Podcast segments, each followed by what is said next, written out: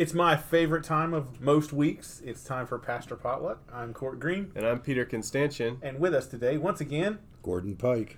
and today Peter is going to be interviewing Gordon and I about the book of James. This is not because we are world renowned biblical scholars on the general epistles. This is instead because both of us happen to be doing studies in James. And we'll talk about that more if Peter asks us about that. I will point out one is it an incongruity? I don't know what it is. But um, when I interviewed them a few weeks ago about Revelation, I, I gave them a list of questions beforehand. In fairness, I strayed from it twice.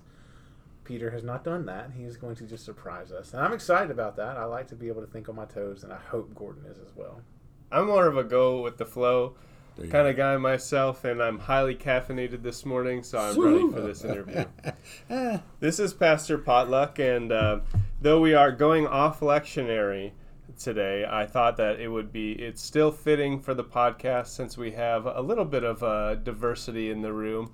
Um, we do have two Methodists and one Baptist, but I, I, I realized that I'm a Northerner. I grew up in Minnesota. Uh, Court, I would call a Southerner, Been here all my life. and uh, Gordon, I would describe as a halfbacker. Is- no, no, I'm, not, I'm not. I'm not going all the way back, right? No, you're not going I'm back. here. I'm stopped. Okay. I see That's what what, you're a saying. halfback is. Yeah, you, you go from up north Yeah, but it down makes, to Florida but it makes and it then sound. halfway back. But it makes it sound like I'm halfway back, as in I'm not all the way there, and I am all the way there. He's all the way But there. I understand what He's- you're saying. yeah, I he- understand it. He's staying. It's So, not pejorative, is it? It kind of is. Yeah, it is pejorative. so we have a difference of perspectives here. We're bringing different uh, covered dishes to the pastor potluck this morning Yeah, man. on the book of James. Uh, the first question I want to ask the both of you is how how did you decide to what what are you doing specifically with James this summer, and how did you decide to do that? Uh, Gordon, why don't you start? Well, I mean, you know, after the pandemic, you know, we started getting back together again, and uh, we had had a Bible study at this one particular church, and so I wanted to start again. But I think what's curious about it is that I think it got picked because, um, how's the best way to explain? it? Not not so much because it's short, but because on the surface it seems very. Uh, easy not, not even easy i don't know how to describe it. I, I think people misunderstand the depth of this. So i think they really thought you know because when, you- when you hear james you always think faith without works is dead. And so i think they were thinking in terms of it might be a i won't say an easy read but but wouldn't be anything intense. It would be a good way to break back in. Uh, but they were to be surprised. thought you were So gonna a summer read, an easy summer read, is what they were thinking. yeah How about you, Court? Well, I'm going to take the last thing you said as my leading off point. You said a summer read. And so last summer, I, you know, in the summertime, you got your vacationers. You don't want to lose, you don't want people to lose track of the stuff you're doing when they go out for vacations and come back. So you, you're always looking for different things to do sermonically. And so last summer, I did Court on Shuffle, where I essentially just put my, my playlist on shuffle and would look for theological things and songs that I was able to play in church. And in other words, there weren't too many cuss words and stuff like that. And and would take the theological messages from these songs and, and find where the Bible talks about them. It, it, it was fun. This year, I didn't want to do that again because, you know, oh, no, nothing better than the, the classics, right? You don't want to start repeating yourself. And so I decided to do what's called summer reading list. And essentially, I'm stealing that from, I don't know, middle schools or whatever, Mhm. where we're going to read through books during the summer. There's no pizza party if you make a certain amount of books, But, there should be. there should be. We're gonna have an ice cream social, so that'll be the same thing. Okay. Anyway, so I was looking for like like Gordon just said, something that was fairly short. And so first I did Philemon, which is one chapter. There's there are no chapters. right it just Philemon is. chapter Philemon, you know. Anyway, so I did that and that took two weeks and then I thought, okay, James. And James is my favorite book in the New Testament. And that's because he comes out and smacks you in the face and doesn't let up. Hmm. And I love it. Uh, every, I'm, I guess I'm kind of a, is it masochist? Is that what, when you like being yeah, tortured? I think Yeah. masochism is the, So the word. I, I'm looking for. I'm somewhat of a masochist theologically, and I like to be reminded that I'm a human too. Uh, I didn't get ordained and become perfect.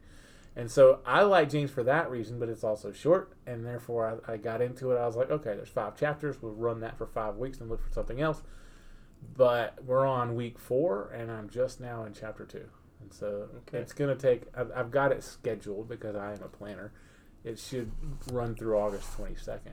So there's some unexpected depth to James, is There's what I'm hearing from both of you. And just to clarify, Court, you're doing a sermon series, not a Bible study. Yes. And that'll kind of change, I guess, how um, how you approach the text too, as far as um, how you lead people through. Do you have a timeline for? So you have a timeline which is Mhm. going to go through August. When is your Bible study wrapping up? Do you have a timeline for no, that? we just when we're going finished. through. Yes, Go with the flow. Get to the end. I love that because sometimes if you you, you get in and you find a pa- uh, a text a, a, a chapter a, a book of the Bible that's uh, that has some unexpected depth to it and if you've already set a schedule for when you're going to wrap it up uh, it can feel like you're cutting it off too short. I want to um, ask you all to pick a verse that you feel like encapsulates for you or uh, the the message of James or is a is a good example of what James sounds like. And I have to admit that uh, so far in my career as a pastor, which has just hit the two year mark, Congratulations. thank you. Yeah, I. I have only led Bible studies on books that I took classes on in divinity school, with the exception of Revelation, which was we found out is we found out a um, perennial request by congregations. So I went ahead and, and did that, but I am uh, unfamiliar with James in that I haven't read it since probably college. So I'm really relying on your insight from your Bible study and from your sermon series to fill me in. So, what would be a verse that for you would um, just exe- exemplify the teachings of James Court? I'll start with you. I assume we're not just going to read the verse and also say why. Yeah, please do. I want to. I want to know. All right. What exemplifies the book of James and the person of James, whoever that is, to me is James 1 22 through 24, which says, this is in RSV, but be doers of the word and not merely hearers who deceive themselves. For if any are hearers of the word and not doers, they are like those who look at themselves in a mirror. For they look at themselves and on going away immediately forget what they were like. And the reason I think this encapsulates James so much is because he demands action. He does not stop with, okay, you say you're faithful, that's good. Which is what, through most of my life at least, most Protestant congregations that I've been affiliated with have have kind of done. We Mhm. want to get them down the aisle and get them in the water and get them to, you know, put our stamp of approval on their lives and that's it. They're Christians. Good luck. Hmm. And now I don't I don't mean to disparage church and so don't hear that. I think that there's a there's there's goodness in that. There's something to that. But then we just kind of stop. And and James commands that we be disciples, Hmm. that we do as Jesus did, that, that our actions speak louder than our words, which is very Christ-like, by the way. Um, he he wants to see us doing something, not because we can be good enough to earn God's favor, but because if we really believe, then that manifests action. And so I think throughout the entirety of the letter, it comes back to that whether it says it or not. Yeah, I'm gonna I'm gonna come back and ask questions, but first let's uh, hear what Gordon thinks is a a good passage to summarize or as an example of the teachings of James. Yeah, so that would be James chapter 3 and I to do this 10 uh, and to 12. And it says, Out of the same mouth come praise and cursing. My brothers, this should not be. Can both fresh water and salt water flow from the same spring? My brothers, can a fig tree bear olives or a grapevine bear figs? Neither can a salt spring produce fresh water. And it, it it ties off with what's already been said in the sense that James is, is constantly challenging us between you say one thing, but let's look at what you're doing because what you're mm. doing says as much more than, than what you're just saying. Mm. And so it's a constant challenge because there's something going on in this church that's dividing it, that's causing it to get into to be in turmoil, and so basically challenging both sides of the argument to to look at the fruits of what you're doing. Your church is in turmoil. How can it? It's it's a mirror, and it's really a, a tough call because he's relentless about it. He's constantly looking at them and saying, "Well, now you say one thing, but here's what I'm saying." And, and then over here, this is what Jesus said, and this is what I should be seeing, or I'm not seeing from everybody. And I mean, like this passage here is like right out of one of what Jesus said. You know, can a grapevine bear pears or whatever? That kind of thing. Quote, but that's pretty close. Yeah. You know, yeah, I know, but you know me, man. Like I said, I read this I think in college, and I, I remember it, it, it appealing to me, it, it, making a mark, and it's specifically because of what you said, Gordon, that um, that you know our what we say should match what we do. Uh, the I don't know who said it, but there's this uh, saying that that meant a lot to me at the time when I was reading this. That was like, you want to know what someone believes, show me how they live. Yeah. And to me, I felt very convicted by that. I think I felt very convicted by James as well because I, I wasn't sure if I could actually delineate the difference between the way I was living and the way everyone else was living. What? So that brings me to my question for both of you, and I'll start with you, Court you you mentioned that it's about being disciples, about action, about doing something, and I, I wonder what what do you think James means when he says be a disciple or what what is that what would that word mean when seen through the lens of the book of James what does it mean to be a disciple so I'm going to back up before I get to that answer and give you a brief rundown not you but our dear listener a brief rundown of canonization of James. Okay. All right, take us there. James almost doesn't make the Bible. Hmm. And the reason is because he's so Jewish. Um, he is writing to Jewish Christians, we can almost be sure. Hmm. He is writing to people who follow the law, and he talks about the law a lot. And for that and several other reasons, the, those who decided what was going to be in the Bible and what was not almost did not include James. Hmm. The reason he gets in is because there's this maybe it's true, maybe it isn't rumor going around. Well, we we're pretty sure that he was walking there with Jesus. In fact, we're pretty sure he was related to Jesus. So they're like, "Oh man, we better we better let him in." Thank God that the a, rumor existed because he's a legacy, right? Yeah, yeah. So he gets in on that. Uh, it is useful, but so that it kind of meets two qualifications of canon canonicity. Um, but he almost doesn't get in. Why did I bring that up? Because we have to remember that Jewish audience hmm. and how Jewish it is. And remember, these are people of the law. This is a Jewish Christian church to whom he is writing. Again, we can almost be sure. Can't be sure, but can almost be sure. And so these are people who are focused on practice. This is what I think of when I think of Methodism. Yeah, method. Um, these are people who are focused on the law, the way we live our lives. And so there he, he's now has to take the this idea of people who are focused on the law and apply Christ to it. Hmm. Because that's that's the faith they're trying to live. Right. And I forgot your original question. What is a disciple? Okay.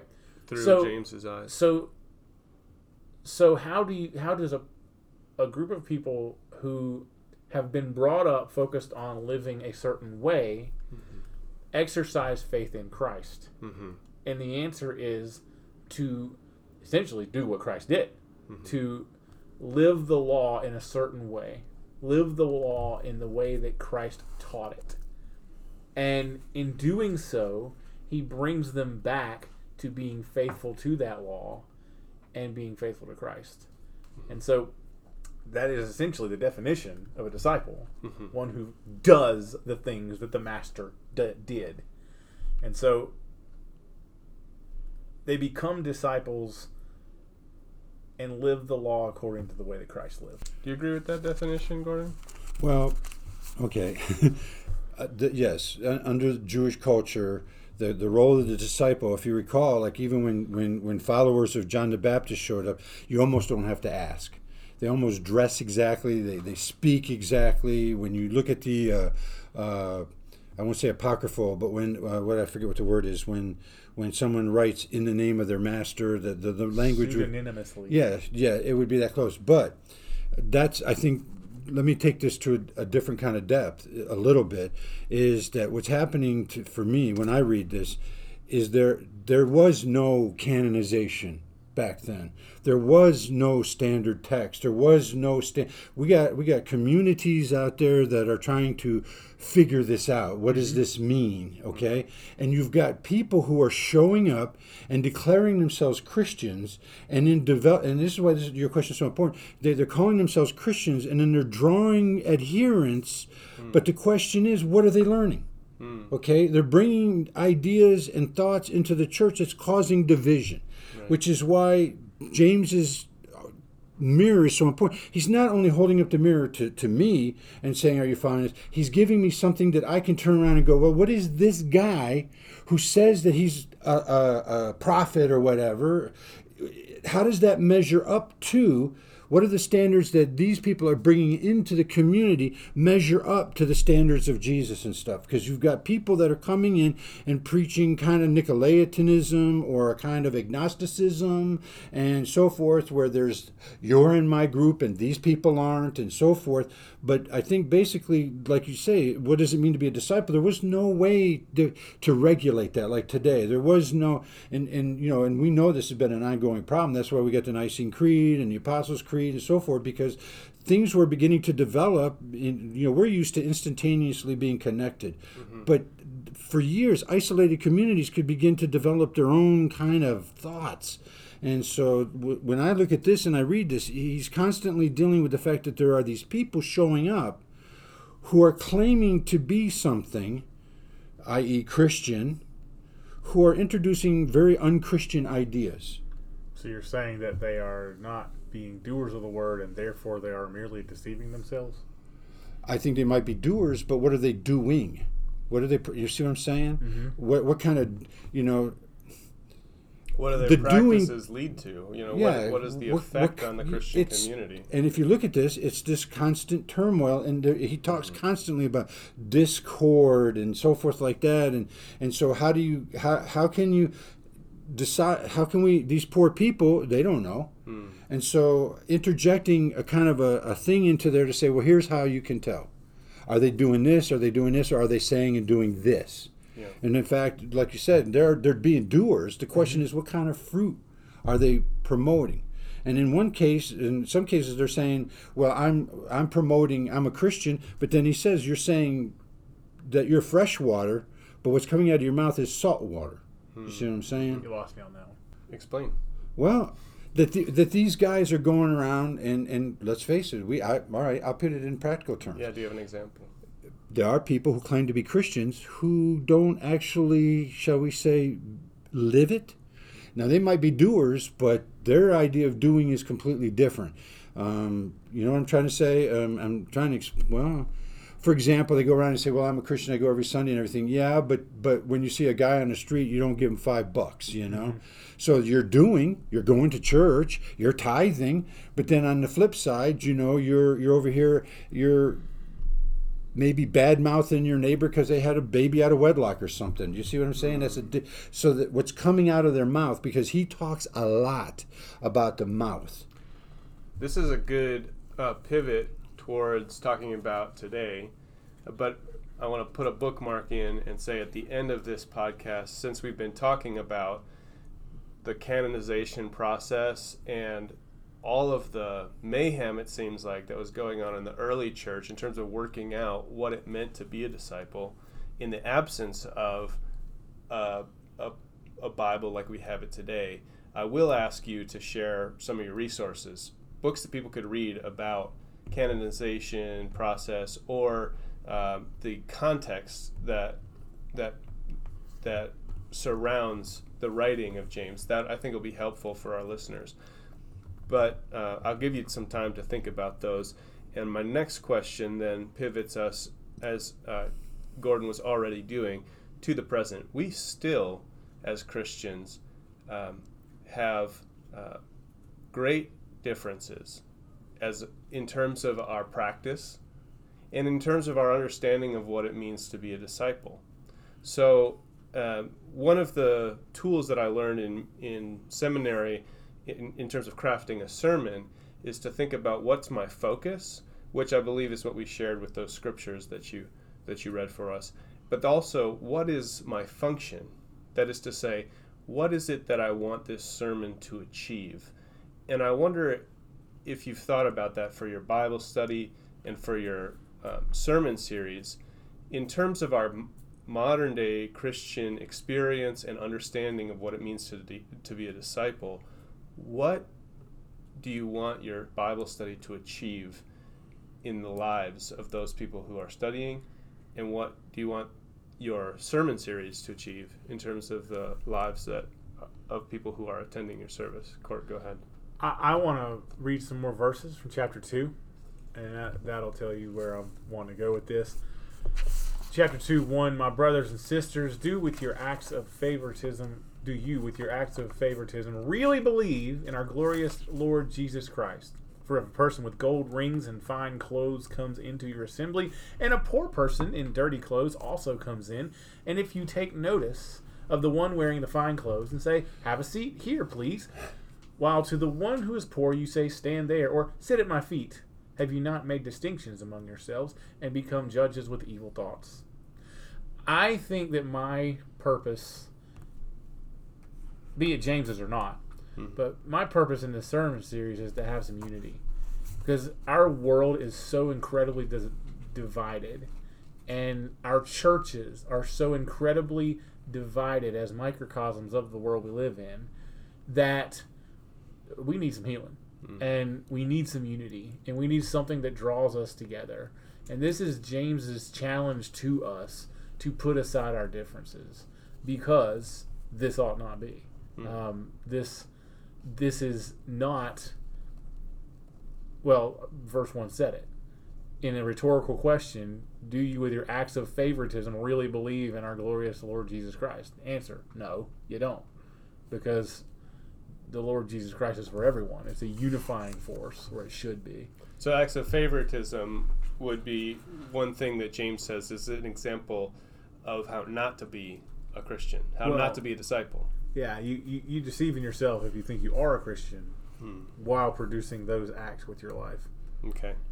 But here's what's curious about this, okay? Because what John, what James does over and over again, everything that he says in chapter one, he repeats, but he goes a little bit harder and Yep. a little bit deeper, and so forth. So when you talk about favoritism, he starts out with this uh, image of the rich person, you come forward, and you poor person sit in the back, kind of thing. But then he begins to develop this thing into this. um, It's it's an, oh, it just takes my breath away, to where he gets to the point of the, the the degree of favoritism goes right down to like, well, you know what? I've read the Bible and I don't like those parts but I do like those parts. So I'll follow that. Now that's favoritism. Mm-hmm. And later on, he talks about like you're choosing which part of the law that you like to obey, and when you do that, you're oh, dis, you're you know you're diso, you're you're, diso, you're you're you're being judged. You're being a judge. See, he he threw that up there. So Larry says, "Who are you judging?" Like you say, he talks so about the law and so act as those who are to be judged by the law of liberty and and, and he really kind of pushes this idea that so when we when these people show up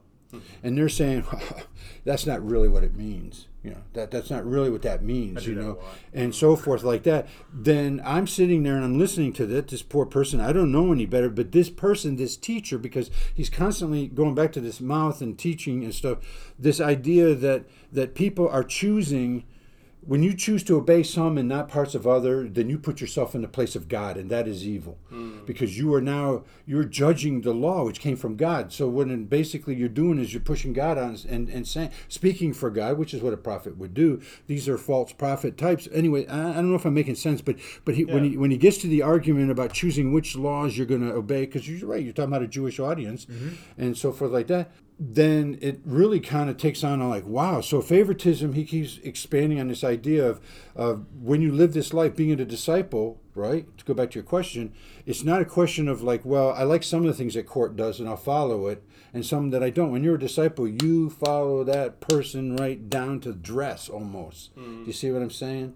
And you take what that teacher what the rabbi teaches you period that's it he said therefore and yet these this process but anyways we see it in church today Yeah. exactly you know well i don't i don't like the i don't like the the, the sin talk or i I'm don't fine like if you preach about their sin, but not my sin. My Which verse 10 in whatever chapter we're in says, For whoever keeps the whole law but falls in one point has become accountable for all of it. Chapter two. Yeah. Yeah. So uh, that that really uh, uh, checks out with what I've studied from the the history of the development of the church. I remember, I believe it's Irenaeus who was writing against the Gnostics, um, or another similar group who promoted some sort of mystical knowledge that only a certain number Thank of you. people had access to.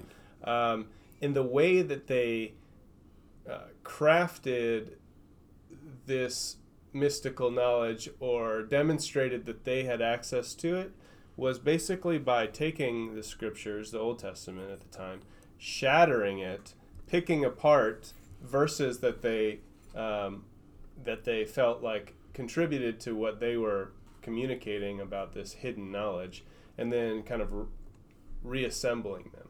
And Irenaeus said, "What you're doing reminds me of a mosaic."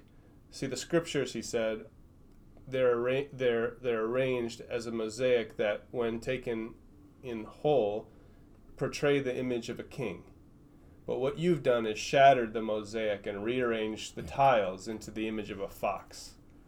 Uh, so, I- Uh, and I, I would like, to, but to answer your question about like what the Bible study, what I hope to happen, Yeah. I, I got to be, I got to be honest with you. So when we picked this, I, I, I knew, I knew that they didn't understand what they were getting in in for, mm-hmm. and I, I think there's a really a, a misunderstanding of James a lot. And so as I was going through this, what I kept doing and I keep doing until the very end is he's challenging us. He's challenging you and he's challenging Beaver Dam. And I'm asking we're he's asking us. I said picture him sitting at the table here with us and he's asking us, do we do these things? Yeah. Where are we showing favoritism? The challenge comes right out the gate and never stops. I mean, and look at the way he starts the book. It's like one verse of, hey, how's it going? And then consider it pure joy when your lives absolutely suck. I mean, it's Wow. it just never relents, mm-hmm. which makes it relentless.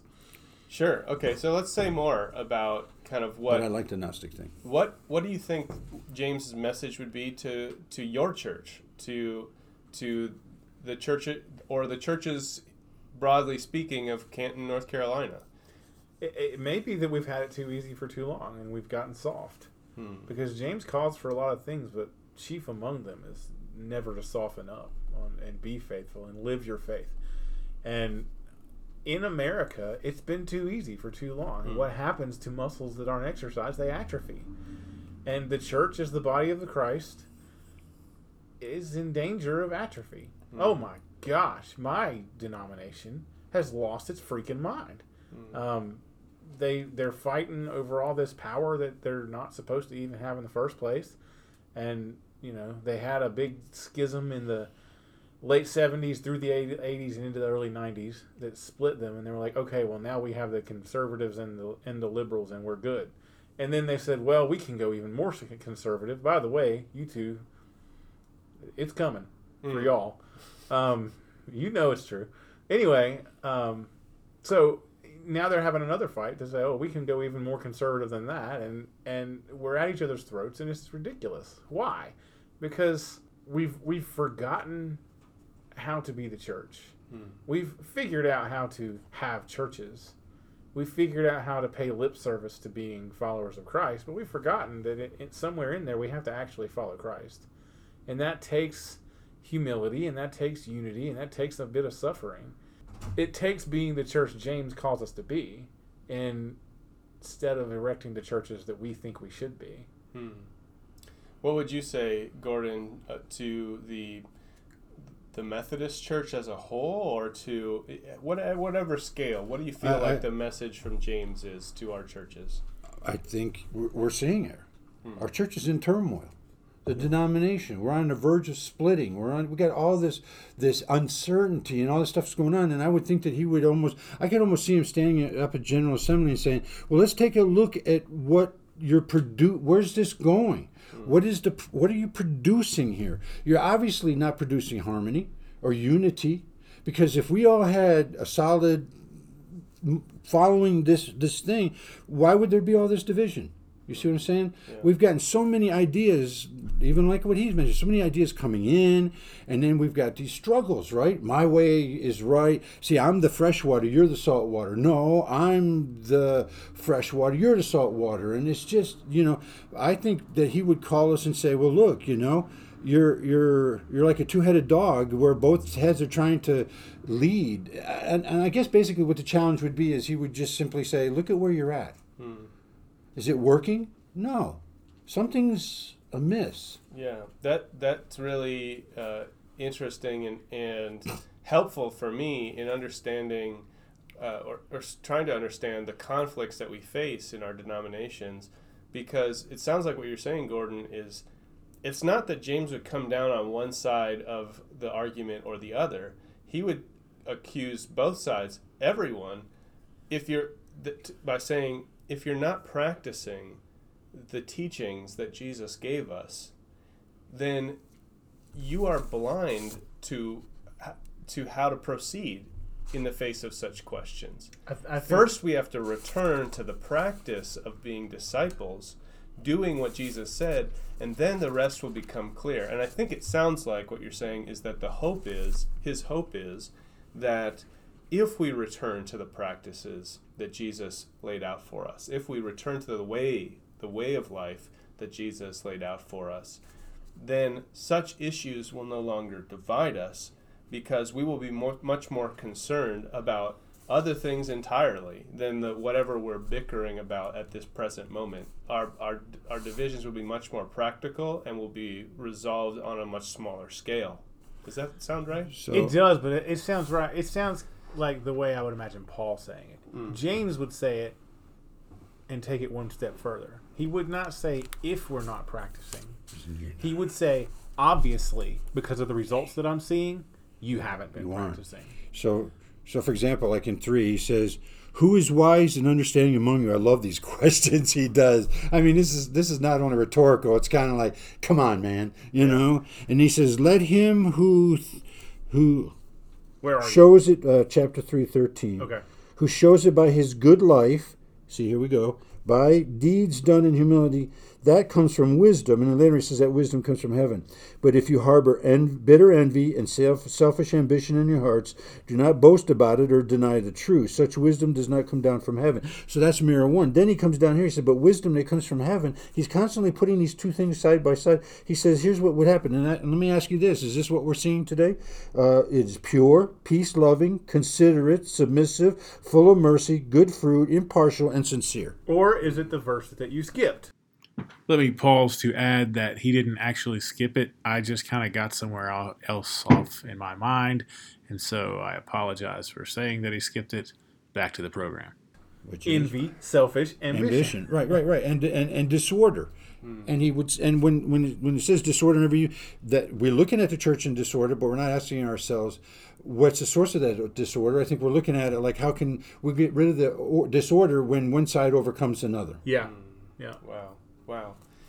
I mean, we we as pastors though, I think are particularly susceptible to getting embroiled in debates over theology as opposed to sticking to the practical work of discipleship.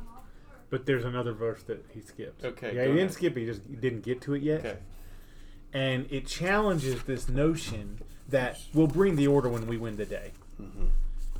18 and a harvest of righteousness is sown in peace for those who make peace. Exactly. It is not about winning the war. It is about being willing to sacrifice your selfish ambitions in order to live like Christ who sacrificed himself Exactly. Mm. and make peace.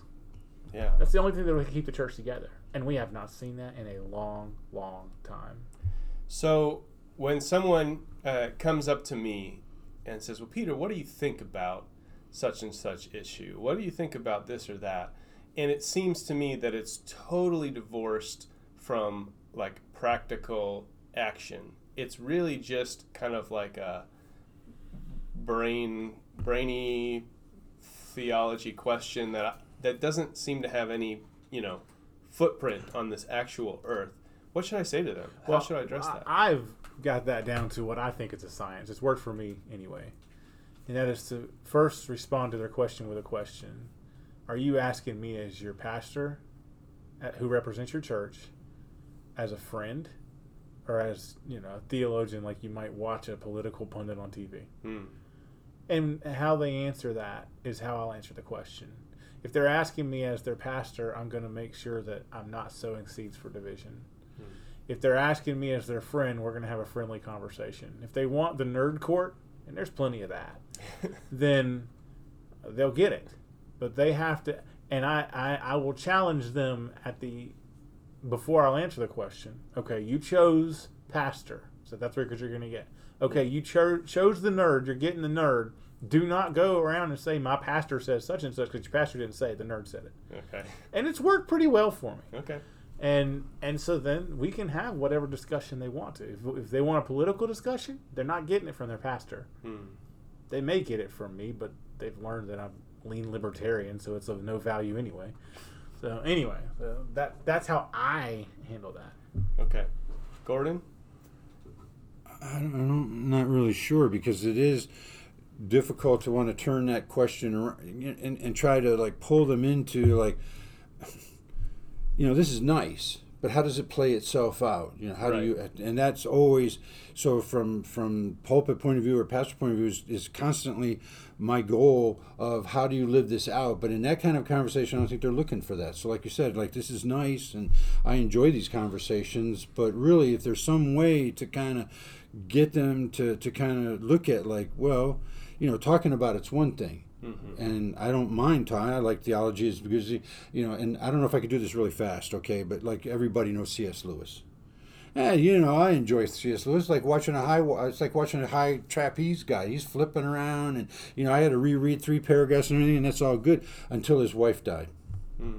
I don't know if you've ever read A Grief Observed, but it went from here to here, and his writing. He pointed at his head first and then his heart. Yeah, and, and, and stuff, and he was and he had to walk through this resentment and everything like that. But he finally got down to the point of like what James is saying: Is this real, or is it not? Do you trust and believe in me like you say you do? You've written all these great books, you've done all these flipping around and all these other stuff, and, and done some good work. But when it got right down to the rubber meeting the road, where were you at? Hmm. Where were you at? And he had a really a change of heart. It's just amazing. You want to read it? It's a good book. So, last question, and I, I, I invite you to spend as much time as you need on this. But uh, how has preparing for and leading Bible study and sermon series on James uh, affected you? How, what what is the lessons? What are the lessons that you have brought away from teaching, from leading this uh, in your own personal life, or how you do ministry? Well, for me, because one of the things that, and again, James is, it, it, it's like, if you notice, over and over again, he'll say things like, my brother, my brother. He, and he even says at the very beginning, he says, well, and I'm talking about teachers. And the reason he talks about the mouse so much is that's how teachers convey. He includes himself. And that, right off the bat in the beginning, is it really struck me is, uh, for example, we want to paint, and, and, and this ties in, we want to paint a, a kind of a, when he mentions the favoritism and us and them, I'm salt water, you're fresh water, blah, blah, blah, and he gets in all this stuff. But really, maybe some of the people who are doing this don't really know they're doing it. Mm. In other words, they don't, maybe they're not deliberately trying to show up and lead people astray. It's just the way human beings are, you know? I, I don't know about you, but you're kind of new, but I have served some churches where there's some people that they want to be the big fish. I've had them come on, you know, and I run this church. I don't think they started out that way. They would call themselves good Christians. So I don't think that these people were showing up and saying, all right, here's some people that we can take over and manipulate, but simply that human beings, like you mentioned in Gnosticism, you know, that I have knowledge you don't have, and I'm going to uh, have this cohort and stuff. But so where, when you say, when, it, when I look at it from my point of view, it, it leads me to question, am I one of these people that says I'm freshwater, but am I saltwater? Am I unintentionally maybe am I thinking I'm right? Mm. Am I thinking that, that my way is the right way and I'm not listening to other people? Or am I not being open and, and so forth? And, and, and it goes back to that disciple thing. And it, it's kind of, it's been challenging for me to kind of like, well, you know, you know, even James is saying maybe even in my discussion here, you should measure me by the standards that I'm putting out for you. Yeah. You know, and that's like, whoa.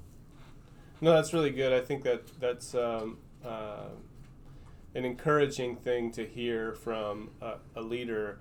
You know, this humility when we approach the scripture that we're we're willing to allow it to speak to us, to change us. Court, what do you what do you think? I think doing it sermonically, it has been a challenge because uh, if you if you think you're a good preacher and and you have grown comfortable preaching Jesus, preach James. Mm. Because the odds are most of them have not heard all of it.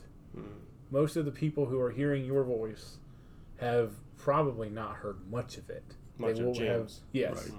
They will have heard the verse here and there. Exactly. But most of them have not heard them in context. The first sermon that we did in this series, I spent a long time just tr- convincing them of the need to tie one five to one two three and four. Because we say oh consider it pure joy. That's nice. And you know that god's gonna bless us or whatever.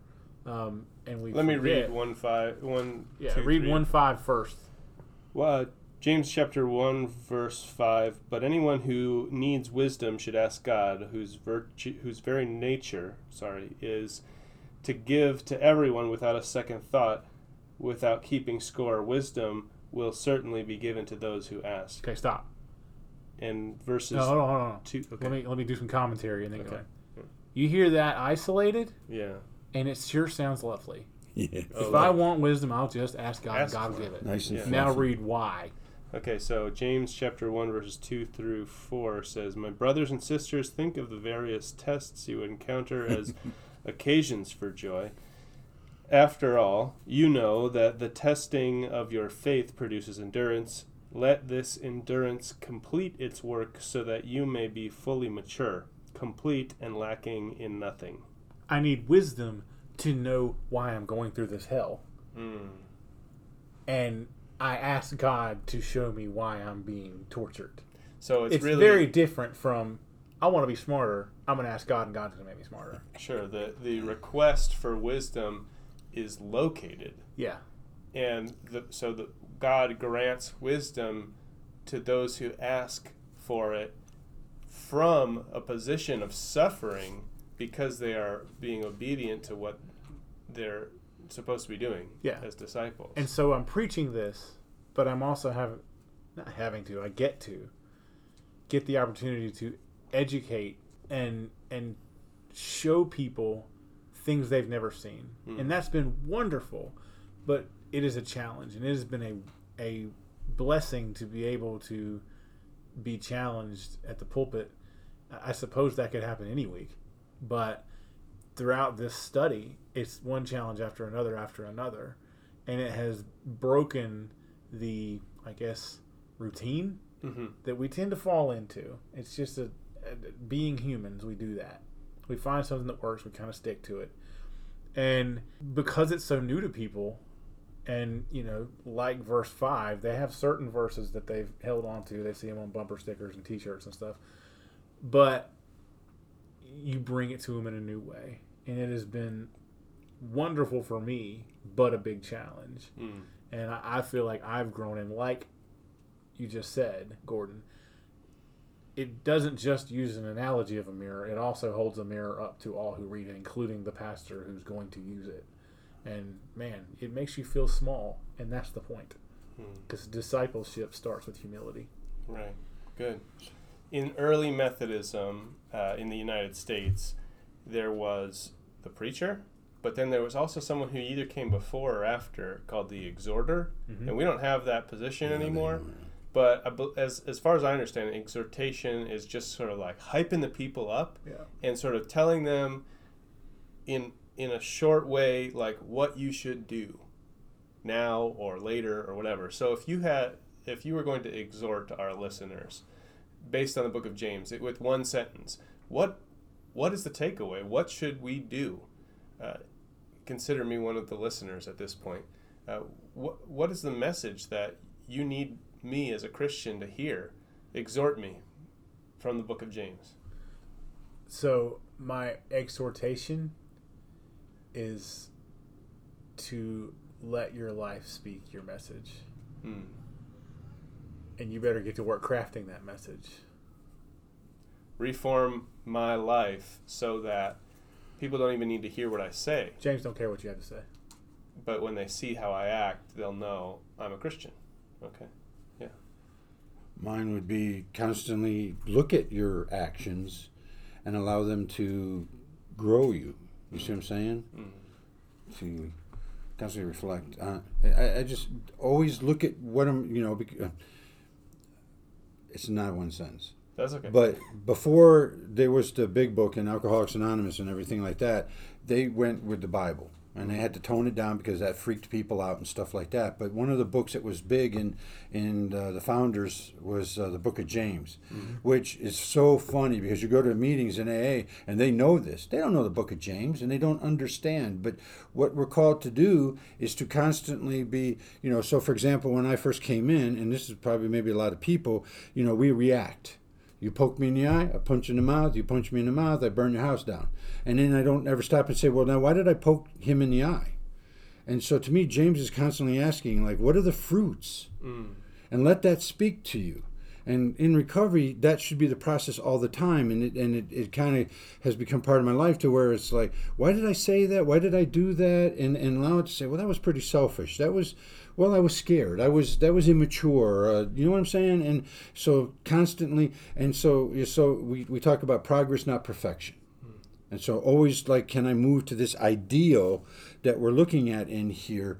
But one of the, the immediate growth will stop immediately when I say, well, I'm, I'm perfect or I don't need it or this does, you know what I'm saying? Yeah. So when, if I, uh, so I'll give you one sentence, do not arrive.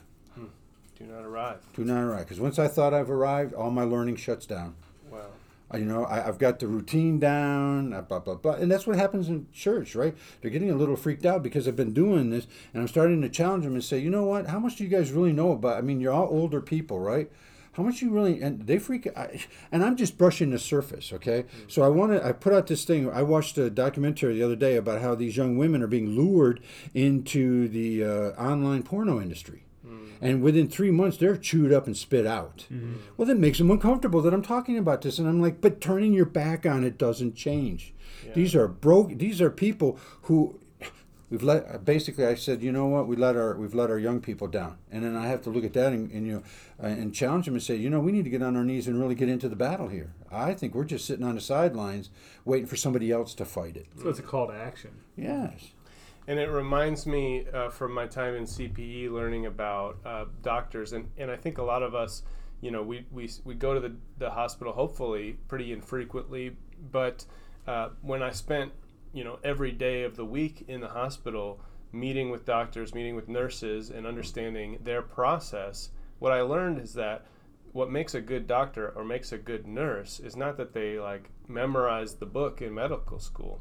It's this process that they call action, reflection, action. Yes. They're always learning from their actions, but as soon as they stop acting, or if they're afraid to act, or if they don't know what to do and they don't act, then they stop learning too.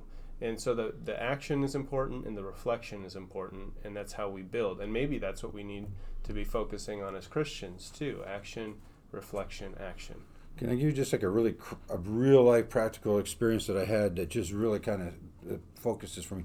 So, the way it works in, in, in AA and But stuff. if he asks, can I? He Oh. does not wait for the answer. That's okay. But yeah, you can. Go You- ahead. permission granted. So, anyways, so it is. I, I don't want to go into the whole structure thing, but anyways, the big book. Now, I want to show you the example. So, the AA Alcoholics Anonymous book is like their Bible, man. Mm-hmm. And you, there's 164 pages. You so don't they ma- read it but ignore it. No, they, you got Bible, you got I'm big book thumper. Well, there are some. There are some that can. There are some who will quote you pages and everything. And yet, next thing I know, I see them out drinking. But where I'm going with this is so everything is run from the bottom up. Okay, the top responds to what the bottom wants. Mm-hmm. Okay, the groups are what are important because you we're the ones that are actually dealing with this. So anyway, so they had so they had this question, and I, I went to like these area assemblies, you know, and so forth. They got like these hierarchy and stuff, and we spent at least two years arguing about this point and the and the, and the egos and the, well, I this and that, and I mean this was all, across AA and everything about this thing they wanted to do with the big book, and it it just was all this went just so in this particular thing that I was at, there was 300 people there. We'd been arguing about this for a couple of years. Finally, took a vote, and I don't remember, but let's say they voted for A. Now, they do something very unusual. You're allowed to give a dissenting opinion, just like in the Supreme Court. So, after all this debate, after all this thing, we voted yay, we finally voted A. This little old lady got up and uh, she walked up to the microphone and she said, I just want to ask one question. How does this help the drunk coming in the door? Silence. And I've never seen this done anywhere else. Let's take another vote. Mm, B. wow. How does this help? How is what you're doing helping that poor guy, that new person that, that you said sit by the door, you know? And, and that just pulls it all. We're all here for that person right there. Mm, That's it. yeah. And if I, if we use that as a guide, then all the other pieces fit. All the stuff Jesus, uh, just all just kind of goes, you know, hmm. when you give up all your own stuff and everything and say, you know, I'm here to put myself out for that guy, you know. And and I really fast because you mentioned the Methodist thing too as well. What in Wesley's diary, remember what, one of the things he said is that he feared most is that Methodists would become respectable, meaning we would forget where we came from because we came from the bar rooms and the alleys and so forth in England and stuff. Those were the people that were starving, the coal miners and this and that. And then he was afraid that one day we would be sitting in the seats. Remember, now the Methodist Church, we, we started the Sunday school, so we taught you how to read. We t- got you off the booze. We got you stop beating your wife and kids, right? We got your kids going in school. And now you're making good money. And then you're going to sit in the chair and go, look at that dirty coal miner guy. He needs to sit in the back. Mm, You see what I'm saying? wow. And that was his fear. And I think sometimes we, we, we get that way, you know? We're here for some poor soul coming in off the street, and then we're kind of like, well, we'll put up with him for a couple of months, but if he don't change or she doesn't change, we start, you know what I'm saying? I've seen it. certainly the implications, the applications of the book of James seem uh, very tangible to our lives. Uh, I wonder, at, now that we're Uh, drawing to a close, if you would be able to provide our listeners with any resources if they're interested in studying more about James or if they're interested in learning a little bit more about canonization or the early church and all of the mayhem related to what did it what did it mean to be a disciple at that time. For canonization, there's a book called The Canon of Scripture by F. F. Bruce, and it was written in 81. So, no, 88, but it's, it's pretty good. And for James, I recommend Smyth and Helwys commentary as well as uh, New Interpreter's Bible, but there is another one, and I don't have it because I got dependent on Pfeiffer's library when I lived in Albemarle, and that's where I usually got it. Programming note I looked and figured figured out the name of what I was trying to think about, and it is the Christian Origin series, edited by Richard Horsley. Anything you can find by Richard Horsley, do it. Okay, that's that's my guy. But I recommend anything he writes about it. Gordon? I, I don't have anything specific other than like a good commentary, like the NIV application. What are you reading? What's this commentary? This is the new the NIV application commentary by David Nystrom. And it's so funny because it being a short book, and then it's like, but like he'll go on for like 50 pages over 10 lines. And I just wanted to add this other one really quick thing that that kind of uh, that kind of shows you that that what P, what uh, James is doing is when the rich young when the rich young man came up, and he said, "What must I do?" And then the guy Jesus says, "Well, get rid of all your stuff." All of a sudden, the reality of how difficult it is to follow Jesus, boom! And he says, "I can't do it." Yeah. You know what I'm saying? And I think that's what James is kind of doing. You know, when the reality of it hits you, and you really look at like what's being asked of us, I can't do it without God's help. Right. I can't. That's why he says in the beginning, if you're going to do this thing, it's got to come from above. He constantly refers to that wisdom that comes from above. Mm-hmm. Well, this has been a really awesome episode of Pastor Potluck. If you. have questions about the Bible, about certain scriptures that you would like us to talk about, a book of the Bible that you haven't heard much about and you'd like us to, to take a look at it, or, or questions about the lectionary in general, we'd love to hear from you. Please uh, find a way to contact us. Uh, you can leave a message on my church answering machine. It's 828 648 0380. And, uh, and thanks again for listening. We'll be back next week. For Pastor Potluck, I'm Court Green. Gordon Pike. And Peter Constantian. Thank you, Gordon, for coming. Peace. Peace.